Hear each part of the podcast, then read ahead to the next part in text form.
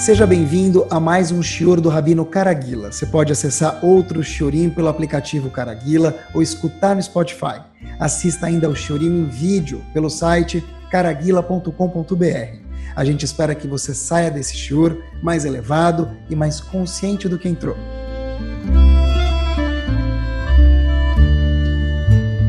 Muito boa noite. Hoje, Bezrat Hashem, o nosso tópico, ele é um tópico nada mais nada menos do que master, mas é, falar que ele é master já fica meio óbvio, acho que nos nossos shurim, porque se o shur não fosse de verdade power, eu não conseguiria falar ele, porque sempre antes de falar um shur, eu penso bastante sobre o tópico antes de criar ele, mas tem que ser algo que de verdade eu acredito que isso é o que Hashem quer nos ensinar, é uma mensagem que, óbvio, tem que ter a ver diretamente com a gente, hoje e aqui. Vamos começar por aqui, queridos. Nós tivemos no nosso povo três avot, três patriarcas. Como a própria Gemara no Tratado de Brachot nos diz, En korim avot, ela lishlosha. A gente só chama de avot patriarcas esses três, Avraham, Yitzhak e Yaakov. O que, que isso quer dizer?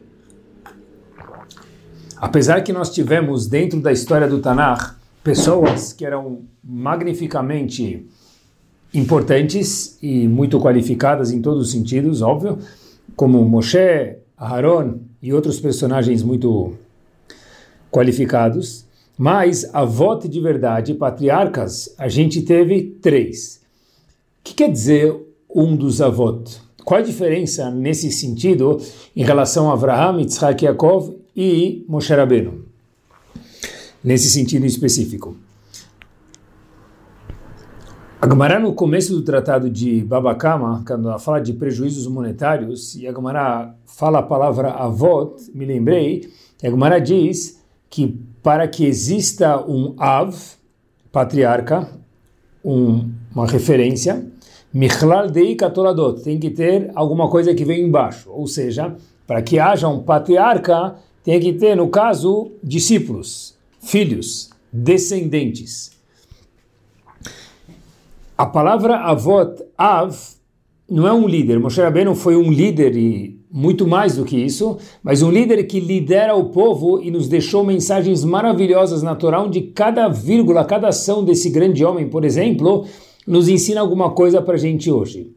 Diferente disso, os avot, somente Avraham, Yitzhak e Yaakov, como a Gemara contou para a gente, eles são avot michlal dei katoladot, como na linguagem da Gemara em Baba Kama, mais uma vez, quer dizer que temos pessoas que não só que seguiram eles, que são frutos diretos desses três grandes homens, Avraham, Yitzhak e Yaakov. Se a gente fosse imaginar, talvez para ilustrar um pouquinho isso, um trem, a gente tem uma locomotiva com três vagões, três locomotivas, vamos dizer, e inúmeros vagões atrás. As locomotivas que puxam esse trem são chamadas Avraham, locomotiva dois, Yitzhak, locomotiva três, Yaakov. Os vagões que seguem atrás são cada um de nós. Primeira geração, segunda geração, século vinte e um, que somos nós aqui. Ou seja, os avot, diferente de outros personagens maravilhosos que a Torá nos conta sobre, eles são como um pai e uma mãe. Eles têm um D N A passado para os filhos. Diferente de qualquer outro dos personagens. Mais uma vez, Yoshua. A gente aprende a humildade de Yoshua, a gente aprende a liderança de Yoshua e muitas outras coisas que a Torá e o, e o Navi nos conta. Porém, nós não temos os genes de Yoshua. A gente tem os legados de um ensinamento, fora o trabalho maravilhoso que ele fez naquela época de liderar o povo. Diferente disso, Avraham, Yitzhak e Yaakov passou para cada um de nós como um pai e uma mãe um, o D N A. Às vezes a gente vê um pai que anda de uma forma, a gente vê direto o filho. Quando a gente vê o filho, a gente fala, olha, você parece seu pai. Ah, mas não aprendi dele. Acha que não aprendeu. E mesmo que não tiver aprendido, ou do pai ou da mãe, o D N A passa de pai para filho. Avraham, Yitzhak e Yaakov são os avot e nós somos as toladot, os descendentes diretos com os mesmos D N A destes grandes homens. Sendo assim, eu queria pincelar um pouquinho Podia falar sobre Avraham, Yitzhak e Yaakov, mas eu vou falar sobre um deles e que a ideia vai se refletir certamente para os três e a gente vai aprender algo diretamente, já que eles são o nosso D N A, provém deles, a gente vai aprender algo muito forte desses três grandes homens. É o seguinte: Avraham Avinu foi um homem que teve durante seus cento e setenta e cinco anos de vida uma trajetória brilhante, mas isso é já o fim do filme, o fim da história. O que fez a trajetória dele no final ser brilhante é que ele teve um meio, um começo e um fim brilhante. Porque ninguém tem um final brilhante, fora em Hollywood, sem que ele tenha um, uma trajetória que o leve, a leve, até o final dessa forma. Então, Avraham Avinu, no mesmo sentido, teve dez opções de brilhar na vida dele. O que quer dizer isso?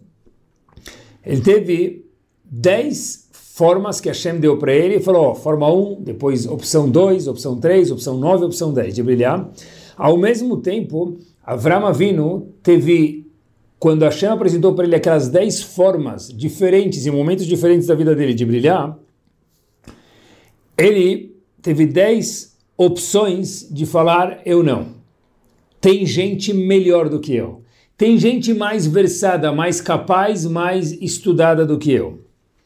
Óbvio que Avraham Avinu tomou o enfoque correto e falou, se Hashem está me mandando essa onda, não é para mim passar por baixo dela e me esquivar, mas sim para que eu possa aprender, no bom sentido, surfar essa onda. Então Avraham Avinu, em vez de pegar o cobertor e se cobrir quando passava um teste na frente de Avraham Avinu, a da Avraham Avinu teve dez testes, é sobre isso que a gente está falando, Avraham Avinu de repente falou, olha, cada um desses testes é um trampolim para que eu possa dar um pulo acima. Avraham Avinu podia muito bem falar, olha, está tocando alarme, eu tenho um encontro de business, eu tenho alguma prova importante na escola, eu tenho algum desafio social com meus amigos, com minhas amigas, o que for. Avraham Avinu podia falar, sabe o que? Eu vou apertar o botão snooze para dormir mais dez minutos. Eu vou me colocar embaixo do cobertor, eu vou fingir, para mim mesmo, que eu estou resfriado, que hoje eu não estou bem, deixa para amanhã. Sabe, eu tenho medo de levar um não, então não vou fazer aquele telefonema.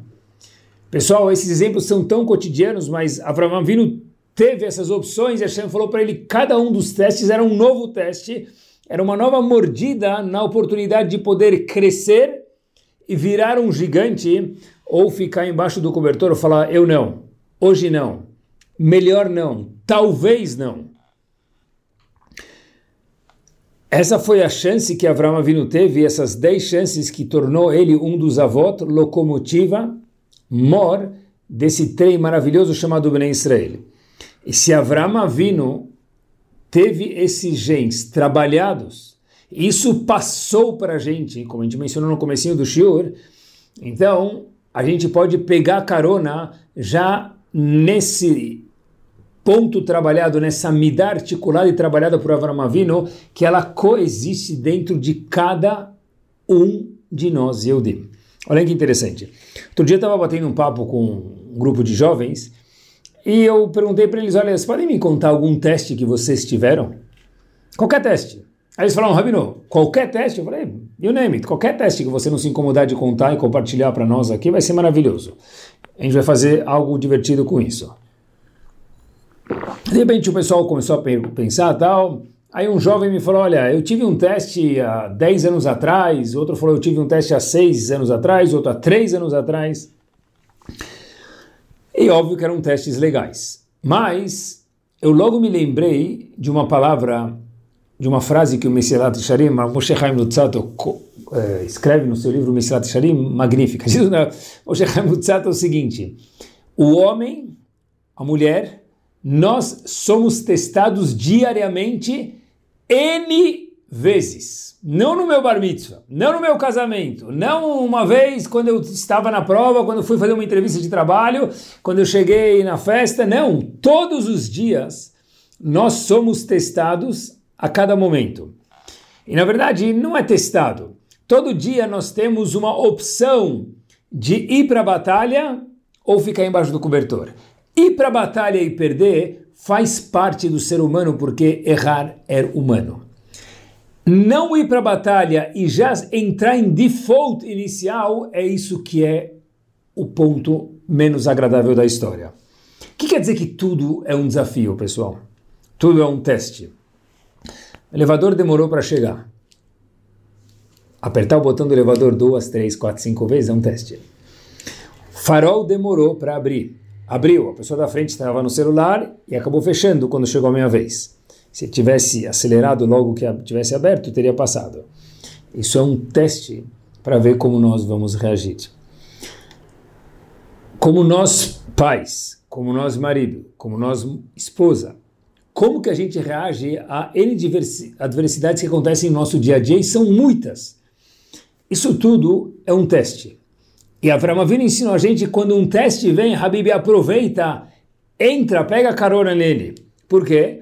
Às vezes a gente vê um motoqueiro que ele corre, ele anda muito, muito rente a um caminhão. Eu não acho que é muito seguro fazer isso, mas só pelo exemplo. O motoqueiro vai muito rente ao caminhão, na estrada. Por quê? Porque ele aproveita que o caminhão está bloqueando o ar, então ele está atrás da carreta, ele segue o fluxo do caminhão. Mais uma vez, não é seguro, ok, mas pela ideia, para a gente poder aprender. Avraham Avinu já foi aquele caminhão que tirou o ar da nossa frente. Ainda nos falta trabalhar de ir ao sentido do teste. E tudo na vida, qualquer adversidade pequena, da pequena a maior, isso é um teste para cada um de nós. Olha que curioso, pessoal, um passo adiante. A Gemara fala no Tratado de Nedarim, e lembrem que cada Gemara é um pedacinho caviarol do cérebro de Hashem. Então tem alguma pérola lá dentro. A Gemara conta para gente algo estrondo. O famoso Rabi Akiva, famosíssimo Rabi Akiva, que dele veio toda a Torá. Depois que os vinte e quatro mil alunos de Rabi Akiva faleceram, Rabi Akiva recompôs toda a Torá. Tudo que a gente tem provém dele e de seus poucos alunos, que Rabi Akiva estudava a Torá de uma forma muito, muito, muito difícil, monetariamente dizendo. Agora conta pra gente que Rabi Akiva dormia com sua esposa, não era nem cama, não era nem colchão, era palha. Quer dizer, hoje, hoje já está fora, nem marrané, ninguém dorme tipo, com, com palha. É algo assim, nem, nem no, no acampamento, nem no camping, nem, nem em cabana a gente não dorme mais assim. Mas naquela época, especialmente na situação de Rabi Akiva, ele dormiu em cima de palha. E se a Gemara conta isso para a gente, é para explicar para a gente quanto pobre Rabi Akiva era e quanto pobre inicialmente a esposa dele ficou. Porque Rachel, esposa de Rabi Akiva, era filha de um homem magnata, bilionário, que quando descobriu que ela foi casar com Rabi Akiva, falou, olha, de mim você não vai ganhar nada monetariamente falando. Então Rachel, esposa de Rabi Akiva. E Rabi Akiva viviam de uma forma assim, monetariamente muito, muito, muito extra large, simples. De repente, a Gemara conta pra gente, mais uma vez em Nedarim, que quando Rabi Akiva ficou com uma idade mais avançada, a Hashem lhe deu seis coisas, a Gemara conta, detalhes quais são as seis coisas, e dessas seis coisas Rabi Akiva transformou isso monetariamente, era um poder monetário, Rabi Akiva ficou muito, muito rico, parte da história que muitos não conhecem. Rabi Akiva ficou muito rico na sua velhice, via seis presentes, seis, vamos falar assim, seis é, resultados é, da Mega Sena que a Hashem já entregou de antemão para ele, tá bom? Agora, a tal ponto que a gente tem o Pirkei Avot conhecido, mas tem um outro Pirkei Avot que é chamado Avot d'Rabbi Natan, muito mais extenso que o Pirkei Avot. E lá no sexto capítulo está escrito o seguinte, que Rabi Akiva era tão rico no fim da vida dele, com a esposa dele, que mesmo o ouro, mesmo a mesa que ele tinha, diz a Gemara, ela é feita, era feita de ouro. Quando Rabi Akiva dormia no segundo andar, talvez ele tinha uma beliche, alguma coisa assim, os degraus da cama que Rabi Akiva tinha que pisar para chegar do, do, do, do chão até o segundo andar, onde ele dormia, algum tipo de beliche, as escadas, os degraus, eles eram de ouro. Ou seja, Rabi Akiva era uma pessoa muito, muito rica no fim da vida dele. E a pergunta óbvia que existe é, é o seguinte, se Hashem ia dar muita riqueza para esse grande homem Rabi Akiva. Quando Rabi Akiva começou a jornada da vida dele, começou a estudar, não sabia nada, foi aprender Alef Bet, depois Gimel Dalet, Heivav, até chegar no Tratado, depois formar sílabas, letras, palavras, e virar o giant que ele virou no mundo. Hashem podia ter parcelado esses milhões em parcelas, dá um milhão no começo, um milhão no meio, dez milhões no fim, se quer deixar mais para o fim, mas por que que Rabi Akiva teve que ser tão pobre inicialmente se depois Hashem ia dar riqueza para ele?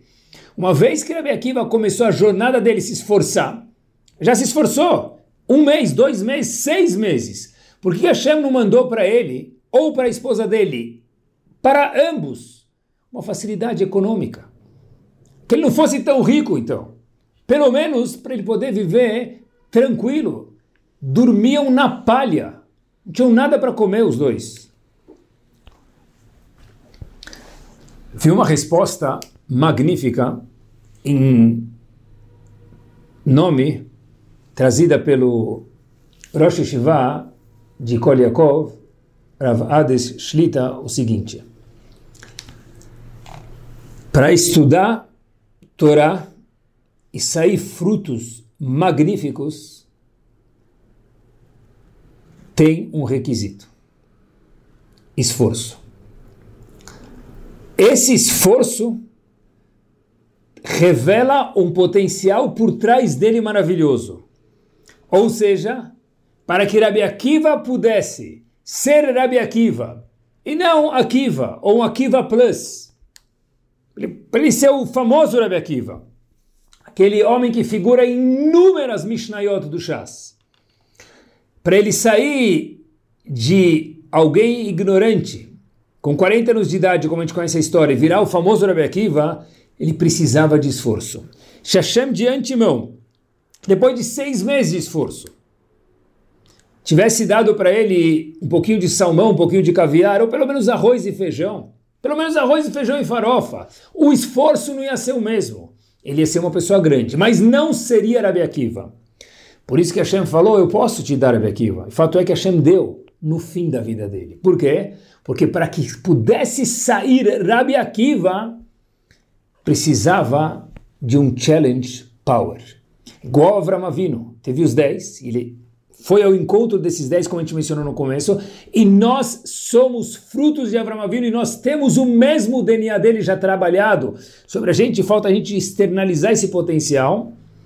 Rabi Akiva também não seria Rabi Akiva se não tivesse o esforço feito à medida que Hashem proporcionou para ele, que não foi fácil. A Gemara conta para a gente entender-se um pouquinho melhor no Tratado de Menachot, na página vinte e nove b, algo estrondo. Diz a Gemara o seguinte: Moshe Rabbeinu, em um certo dia da vida dele, fez uma pergunta muito, muito, muito forte. Hashem, me conta uma coisa. Hashem falou, claro. Por que que você deu a Torá para mim e não para Rabi Akiva? Como assim? Hashem falou, quando Moshe Rabbeinu viu todas as futuras gerações, Rabi Akiva veio muito depois de Moshe Rabbeinu, mas Moshe Rabbeinu viu todas as futuras gerações, ele viu Rabi Akiva, ele, pup, pause. Pausa, um minuto, Hashem. Por que você não deu a Torá para esse homem? Ele é maior do que eu. Ele sabe fazer drachot, explicações, comentários de pontas das letras do Sefer Torá, que eu, Moshe Rabbeinu, não estou versado nelas. A resposta, pessoal, é que Hashem achou que Moshe Rabbeinu merecia a Torá por outras razões. Mas Moshe Rabbeinu ficou espantado quando viu a grandeza de Rabi Akiva. Agora a pergunta que fica para a gente é, como que Rabi Akiva, aprendendo da Torá de Moshe Rabbeinu, que ele foi o professor de todos nós, inclusive de Rabi Akiva, porque Torá tzivalá no Moshe, essa Torá foi passada via o conduto chamado Moshe, como que Rabi Akiva sabia mais do que Moshe, em alguma certa forma, sem desmerecer Moshe? A resposta deve ser a mesma. Porque Rabi Akiva passou por uma certa dificuldade tão forte que isso, esse esforço produziu, gerou essa lâmpada, esse clamor de luz tão grande chamado Rabi Akiva, onde Moshe Rabbeinu ficou espantado quando viu, na sua visão profética, o futuro e chegou a ver Rabi Akiva. Ou seja, para que houvesse Rabi Akiva, precisava haver esforço, e para haver esforço teve que ter palha no começo, no meio e quase até o fim da vida desse grande homem. a Mesirut Nefesh, a devoção, gera luz. A mesma coisa, se a gente for ver, a gente podia perguntar, tá bom, Rabi Akiva, ok, mas Rabi Akiva viveu vinte e quatro anos longe da esposa dele, que também é outra Mesirut Nefesh. E a esposa dele podia ter ela recebido esses seis bilhetes que a, gente, que a Gemara conta pra gente depois, da Mega Sena, seis presentes, e ter ficado milionária. Por que que Rabi Akiva precisava disso? A gente respondeu para sair o grande Rabi Akiva, mas e a esposa dele? Por que teve que esperar até o fim da vida dela e morar de uma forma tão precária financeiramente falando? Porque Hashem não deu para ela. A resposta é a mesma. Porque a Mesirut Nefesh dele e dela geraram Rabi Akiva. Essa é a resposta. A Mesirut Nefesh, a devoção dele, não só dele, e dela, ele sabendo que a esposa dele estava assim, tendo que trabalhar muito sobre si, falou, uau, a esposa está morando com palha, ela aceitou isso, mas é um esforço muito grande, dormindo na palha, comendo muito pouco, sem se vestir de uma forma chique, sem poder ir no shopping comprar roupa, um minuto, um minuto. Para isso eu preciso aproveitar cada, não segundo do meu dia, cada milésimo do meu dia, para abrir mão de tanta coisa. Isso criou, gerou Rabi Akiva. Deep down, queridos, essa é a explicação de um Rashi que aparentemente é um pouquinho difícil no Humash. Rashi conta para gente o seguinte, que Yaakov, que teve tantos percalços na vida dele, que é o terceiro dos avós, que também é uma das locomotivas que passou esse D N A de testes para gente, com habilidade já pré-trabalhada, a gente já nasce com ela pré-assada, falta só a gente colocar ela no forno. É, é, Yaakov, ele em um certo momento da vida dele, depois de ter passado dificuldades com os filhos, com, com Lavan, com Esav, um monte de percalços um atrás do outro na vida dele, chegou no fim da vida dele, está escrito Vayeshev, Yaakov sentou. Rashi, famoso, traz para gente, em nome de Chachamim, que Bikesh Yaakov Leshev Beshavah. Yaakov falou, ah, agora sim, eu já passei por tanta coisa na minha vida, eu posso sentar, posso ficar mais tranquilo. Hashem falou, o quê? Tranquilo? Jamedon Lavi. Hashem logo mandou o problema de Yosef, que Yosef foi vendido, ele achou que ele morreu, e foi parar no Egito, e toda aquela história que vinte e dois anos perturbaram Yaakov.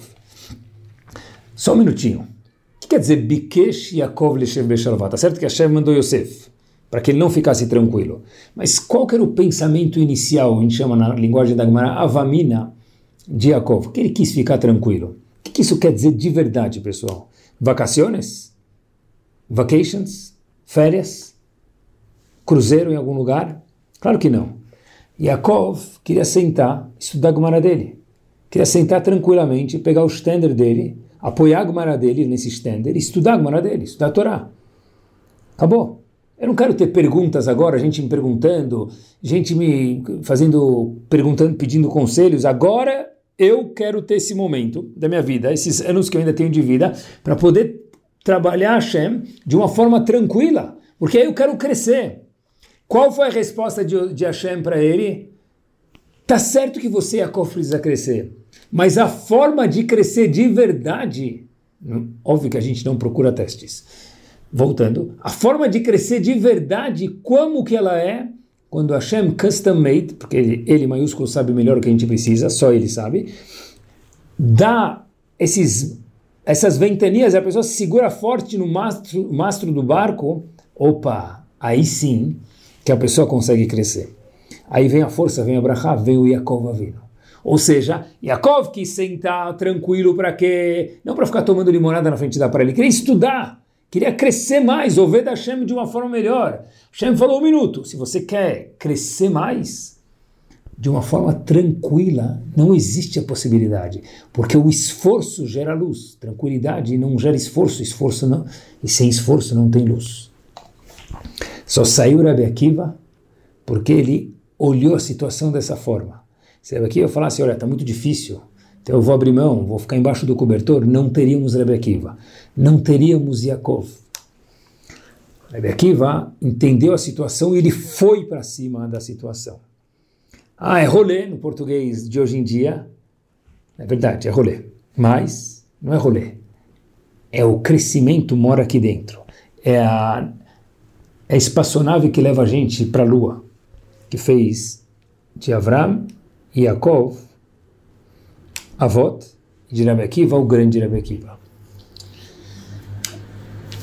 Caminhando um passo adiante, a gente sabe que Avraham Avinu, voltando para o mesmo personagem, ele teve dez testes, como consta em Pirkei Avot, no quinto capítulo, Mishnah três. É de lá a fonte que a gente sabe, única, que Avraham Avinu teve dez testes. Agora, quais são os testes de Avraham Avinu? Sobre isso tem Machloket, Rashi, Rabbenu Yonah, Rambam, alguns dos Rishonim. Um dos grandes Rishonim, chamado Rabbenu Yonah, ele conta pra gente, diferente dos outros, quase acho que todos os outros discordam dele, mas Rabbenu Yonah é um gigante por si só. Todos os outros comentaristas falam que o décimo teste de Avraham Avinu, como a gente já imagina agora qual que é, certo, Akedat Yitzhak, levar o filho dele, que ele teve com cem anos de idade, único, no Mizbeach, sacrificar ele para Hashem. Rabbenu Yonah disse que esse era o nono teste de Avraham Avinu. Qual que era o décimo teste de Avraham Avinu? Olha que impactante. O que aconteceu logo em seguida, ir enterrar Sarah. A pergunta que existe, que os comentaristas fazem sobre Rabbenu Yonah, um minutinho. Os testes estão em ordem de fácil, difícil, difícil e extra difícil. Akedat Yitzhak é o nono teste, de acordo com Rabbenu Yonah, e um minuto. Enterrar Sarah em Marat HaMachpelah é o décimo, é mais difícil do que Akedat Yitzhak? Qual a lógica para ser o décimo teste na ordem de fácil para o difícil? A resposta, queridos, que Hamim ensinam para a gente é o seguinte. Avraham Avinu, depois que passou o teste de Akedat Yitzhak, ele falou, eu já fiz tudo. Eu já dei minha vida para Hashem. Já dei meu dinheiro para Hashem. Já dei meu filho para Hashem. Eu já fiz tudo. Que mais Hashem pode pedir de mim? Momento de fazer a Mifkad e a Amod Noah. Ficar on the rocks. Eu já fiz tudo. Que mais Hashem pode pedir de mim? De repente morre Sarah. E Avraham Avinu está pronto para enterrar ela. Vem um homem chamado Efron, começa a enrolar ele, negociar ele, cobrar dele. Fala, agora não. Hashem, dessa eu não precisava. Hashem veio ensinar para Avraham Avinu, Habibi, não existe aposentadoria. Não existe, porque aposentadoria, no, no, na tradução verbal da palavra, é ficar tranquilo, mas se a pessoa fica tranquila, ela para de crescer. E uma pessoa que para de crescer, cessa de produzir, cessa de existir, de alguma forma. O teste vem proporcionar um crescimento. Não é à toa que a Gemara conta para a gente, Izaharum ibnei aniim. Cuidem daquelas pessoas com menos condições econômicas. Shemehem tetze Torah. Porque dessas pessoas que vai sair a Torá. A pergunta é por quê? Tem algumas explicações lá na Gemara, mas talvez uma das, das, das explicações que a gente pode falar hoje é porque... Porque já que essa pessoa tem uma certa dificuldade, tem que abrir mão de muita coisa para morar, ainda de uma forma muito simples, e ainda assim estudar a Torá, esse esforço em especial gera luz, é deles que faz sair a Torá. Mais propenso a sair deles. Aproveitando, já que a gente está falando de esforço, vale a pena um parênteses aqui, aqui muito importante. Às vezes a gente pensa que ser um pai é fazer tudo pelos filhos. E às vezes a gente erra. Ser um pai é ajudar os filhos, ser um pai é cuidar dos filhos, ser um pai é dar carinho para os filhos, é dar tempo sem celular para os filhos. Isso é ser um pai de verdade. Mas ser um pai não quer dizer dar tudo para os filhos. Porque quando a gente estava, em alguns momentos, na nossa trajetória do deserto, Hashem ajudou a gente, mas ele não deu tudo para a gente. A gente estava andando no deserto, Hashem cuidou da gente, mas logo apareceu Amaleque para atacar com a gente, atacar nosso povo. Fiquei pensando, por que Hashem não protegeu a gente, pessoal? Talvez a gente nunca tenha pensado sobre isso. Me veio à cabeça preparar o shiur, por que Hashem não protegeu a gente? Hashem falou um minutinho, deixa eles ralarem um pouquinho, porque um pai que faz tudo, uma mãe que faz tudo pelos seus filhos, um funcionário que faz, um patrão que faz tudo pelos seus funcionários and so on, como que a pessoa vai crescer? Se o motorista leva, o motorista atrás. O professor particular faz a lição. A mãe amarra o sapato. O pai tira as frustrações do filho. Como que é possível que um filho atinja a maturidade? Qual o problema de uma criança se frustrar às vezes? De qualquer forma, ele vai ter que se frustrar na vida em algum momento. Porque todo mundo passa por isso. Não é porque são ossos do ofício, é porque a Shem, a acabou de explicar, pede isso pra gente. Uma vez que é assim, só dá para crescer músculos na academia quando eu pego o peso. Se eu ficar na academia dez horas por dia, não vai crescer nada, menos que meia hora com, com peso na mão. Quando nós tiramos todos os obstáculos da frente dos nossos filhos, é que nem alguém que tem uma entrevista de trabalho, ele se cobre embaixo do cobertor, fica lá e fala, não, ninguém, ninguém me acordou, eu não fui. Não, assim não fui, eu me enganei. Eu não fui porque eu não, eu não quis a, aproveitar a oportunidade. Não quero falar peitar a oportunidade, aproveitar a oportunidade. Quando uma criança desamarra o sapato e a mãe vai amarrar para ele, qualquer frustração que tem, a mãe fala, peraí, estou indo te ajudar, estou indo te resolver, eu faço por você, o pai. Pessoal, como que essa criança vai crescer? Nós temos possivelmente um bebê eterno. Óbvio que o, os, as crianças sempre são os bebezinhos dos pais, isso não tem problema, com carinho. Mas as frustrações, a gente não pode tirar deles, porque é isso que gera a luz, gera a energia, o esforço. E falando que esforço gera luz, eu vou contar para vocês uma história gigante que prova isso. Eu, quando vi essa história, falei, uau! Não tem palavra, uau, é o melhor.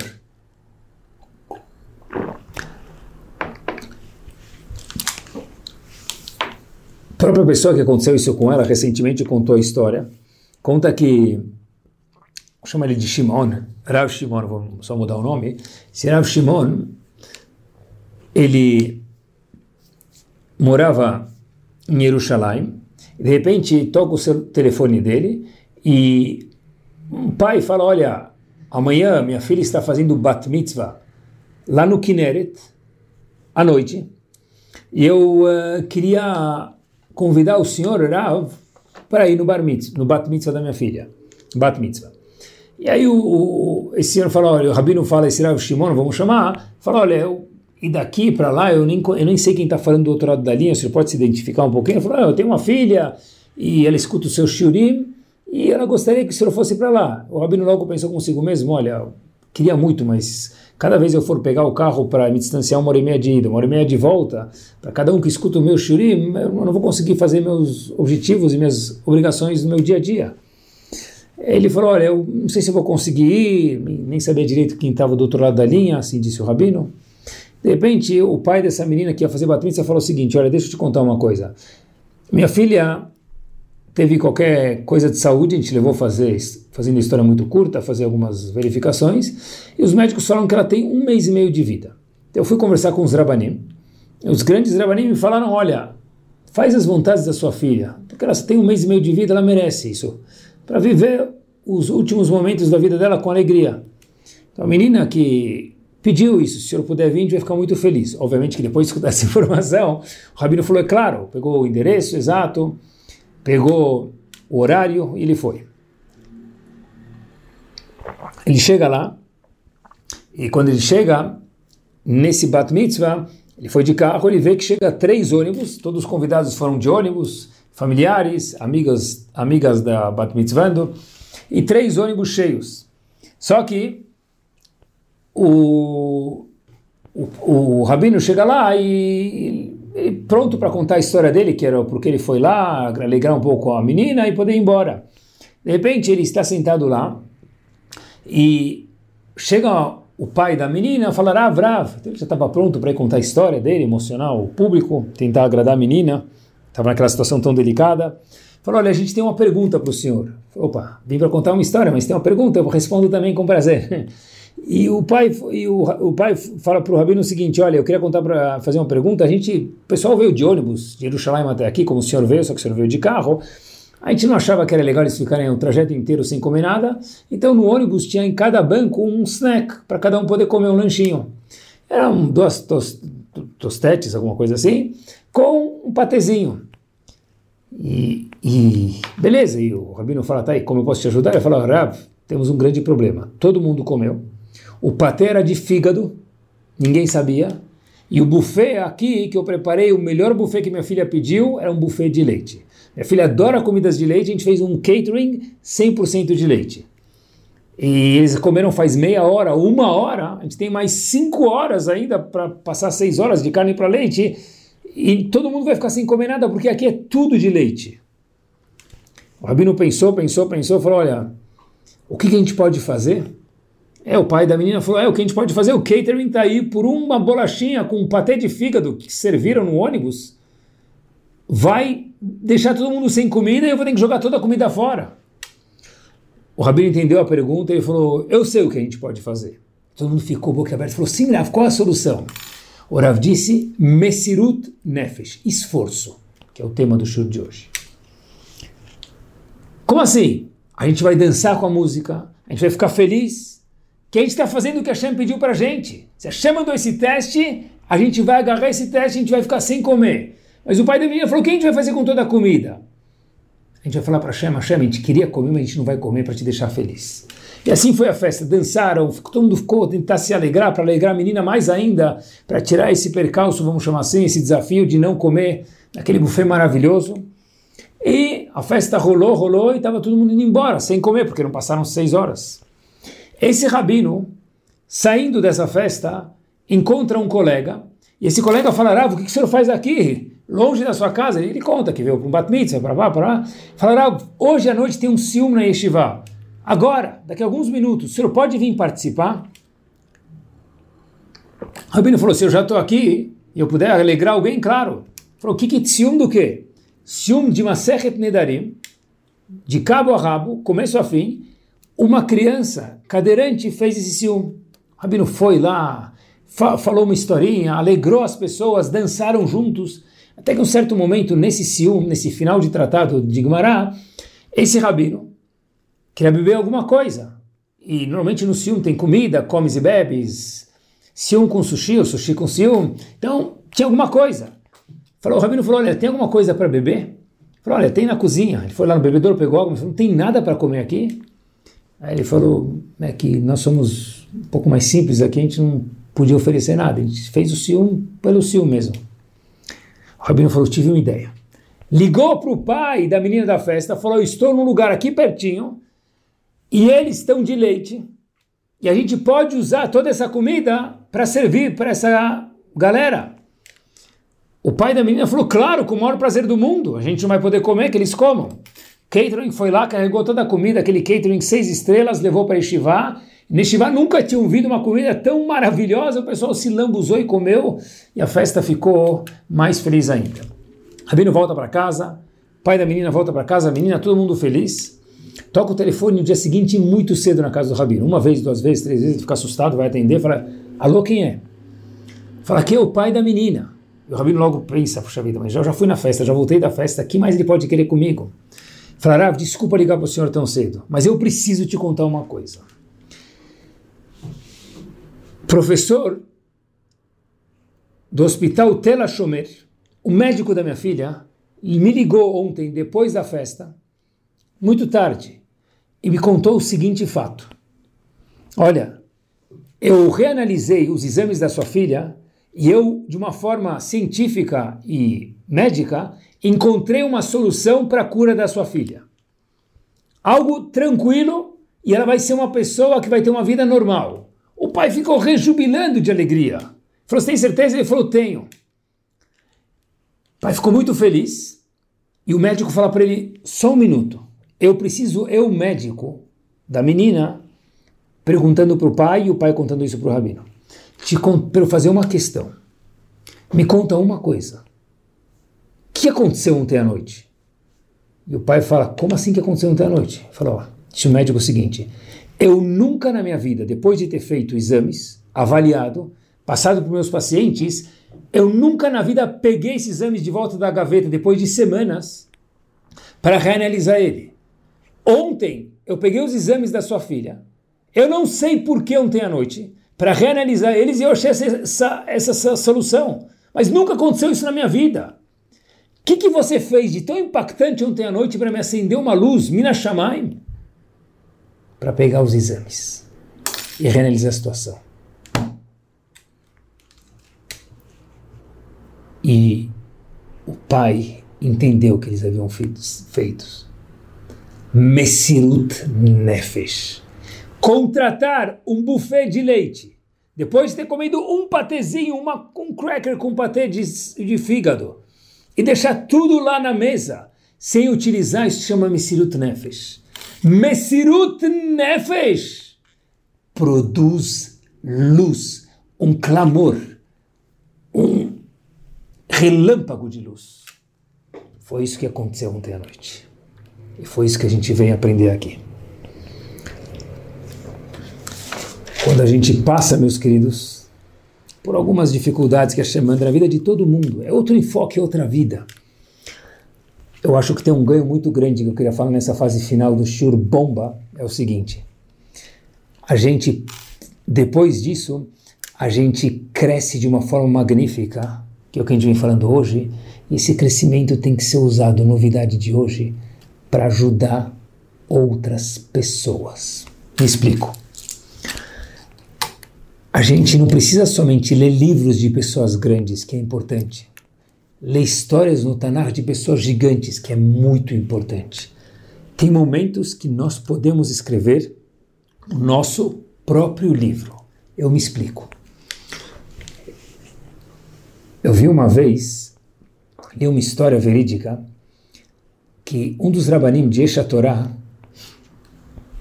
Rav Milstein, foi para o Denver, Colorado, dar um seminário, Shabbat. E no fim do shirim que ele deu, teve algo chamado paredão. O Rabino senta na frente, qualquer um pode perguntar o que ele quer. Então, normalmente as perguntas que vêm é onde estava Deus no holocausto, por que coisas boas acontecem com pessoas ruins.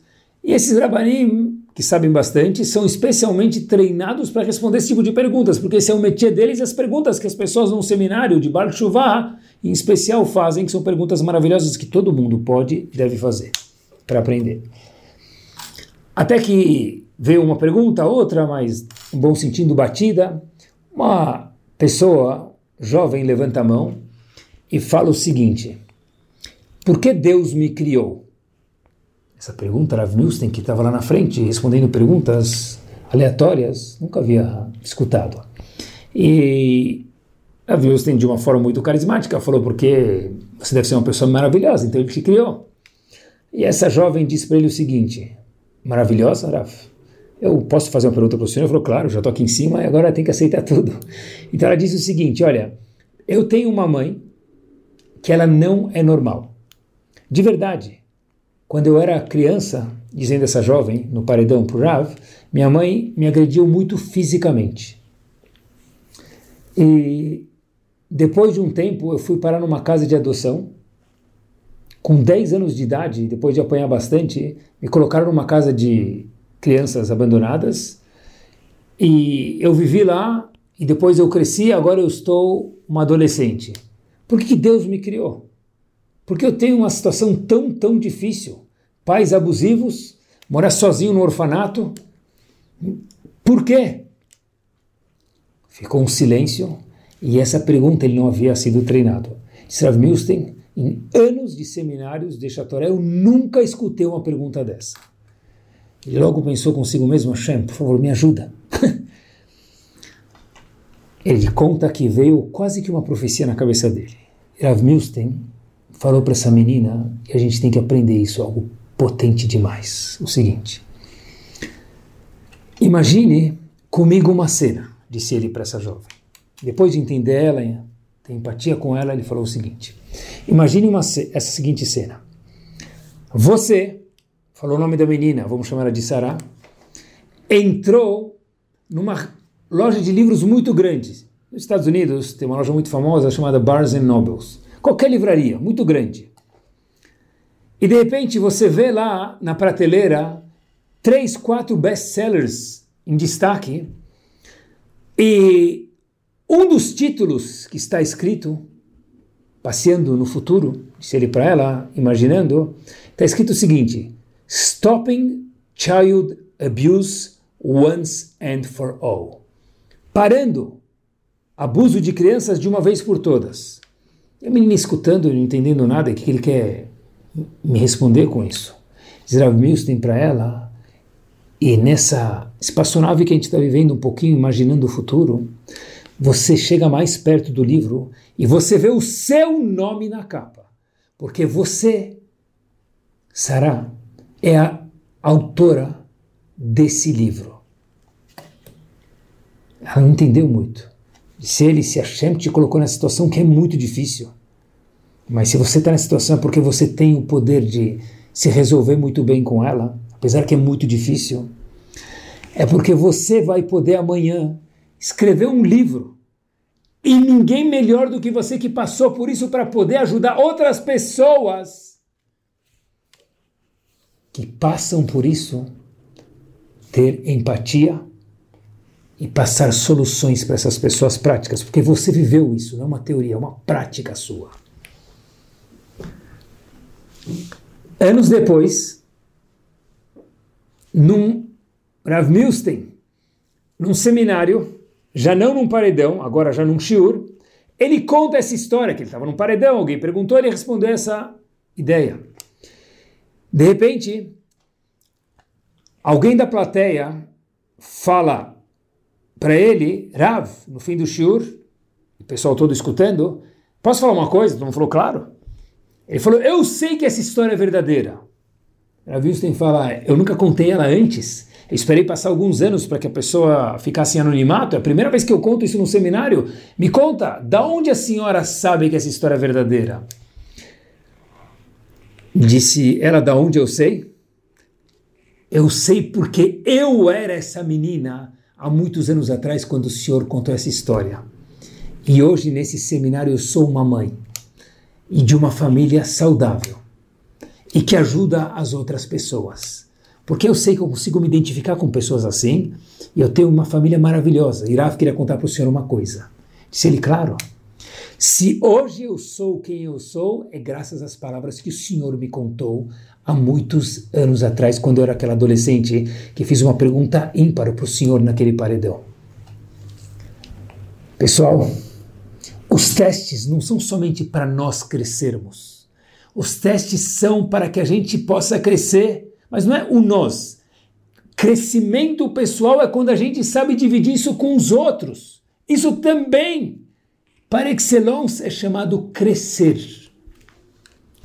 Porque, meus queridos, Rav Dessler uma vez falou que o mundo é dividido em dois. Givers and takers. Aqueles que dão e aqueles que pegam. O normal de pessoas... Antes de fazer qualquer coisa, a gente pensa, e é normal, a gente precisa pensar. Vou trabalhar nisso? O que eu vou ganhar com isso? Vou sair fazer ginástica? O que eu vou ganhar com isso?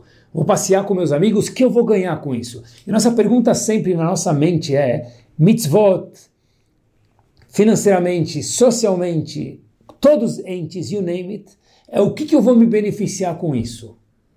Mas pessoal, isso é muito pequeno. A pergunta tem que ser às vezes também, a gente precisa ser egoísta, claro, mas às vezes também a gente tem que perguntar o que, que eu vou ajudar os outros com isso. Estava outro dia fazendo ginástica e era um show de perguntas e respostas sobre casos práticos de Halachá sobre o movimento Atzalá, esse movimento maravilhoso mundial. Tinha um Rav com perguntas e respostas assim, Halachot Shabbat, não Halachot Shabbat, Atzalá, como funciona, o que, que pode, o que não pode.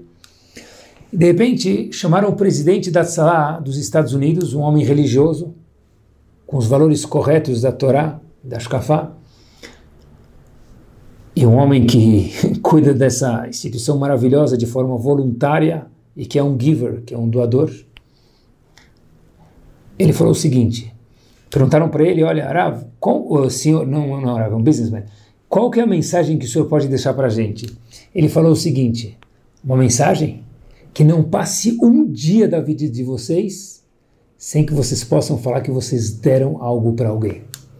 Que não passe um dia no calendário que vocês possam falar para vocês, eu fiz algo para alguém. Não pode passar um dia que não tem isso. Todos os dias tem que ter, eu fiz algo para alguém. Porque o mundo é dividido em givers and takers. Não sejam, sejamos nós takers. Vamos ser givers, de doador. Quando a gente passa por uma experiência, a pessoa, em vez de falar, é, foi tranquilo, não aconteceu, águas passadas, deixa para lá. Se a gente passou por isso é porque Hashem fala, Habibi, você é a melhor pessoa do mundo, você é o rei da cocada, para ensinar isso para outra pessoa, quando outra pessoa para, passar por essa situação. A gente pode ser um farol de inspiração para os outros. Quando a gente não nega que a gente passou por algo, quando a gente aceita isso, e usa isso para crescer e vira uma pessoa maior ainda, vira o nosso Rabi Akiva, vira o nosso Avraham, o nosso Yitzhak, o nosso Yaakov, e transborda isso para fora. O objetivo na vida de cada um de nós é pensar que a vida tem pessoas que são, pessoas que sempre pensam que eu posso ganhar com isso, e outros como eu posso ajudar os outros. Passar um teste faz a gente crescer, faz a gente ficar melhor, mas a pergunta tem que vir junto com isso é... como eu posso beneficiar o próximo com isso? Muito boa noite, semana maravilhosa a cada um de nós.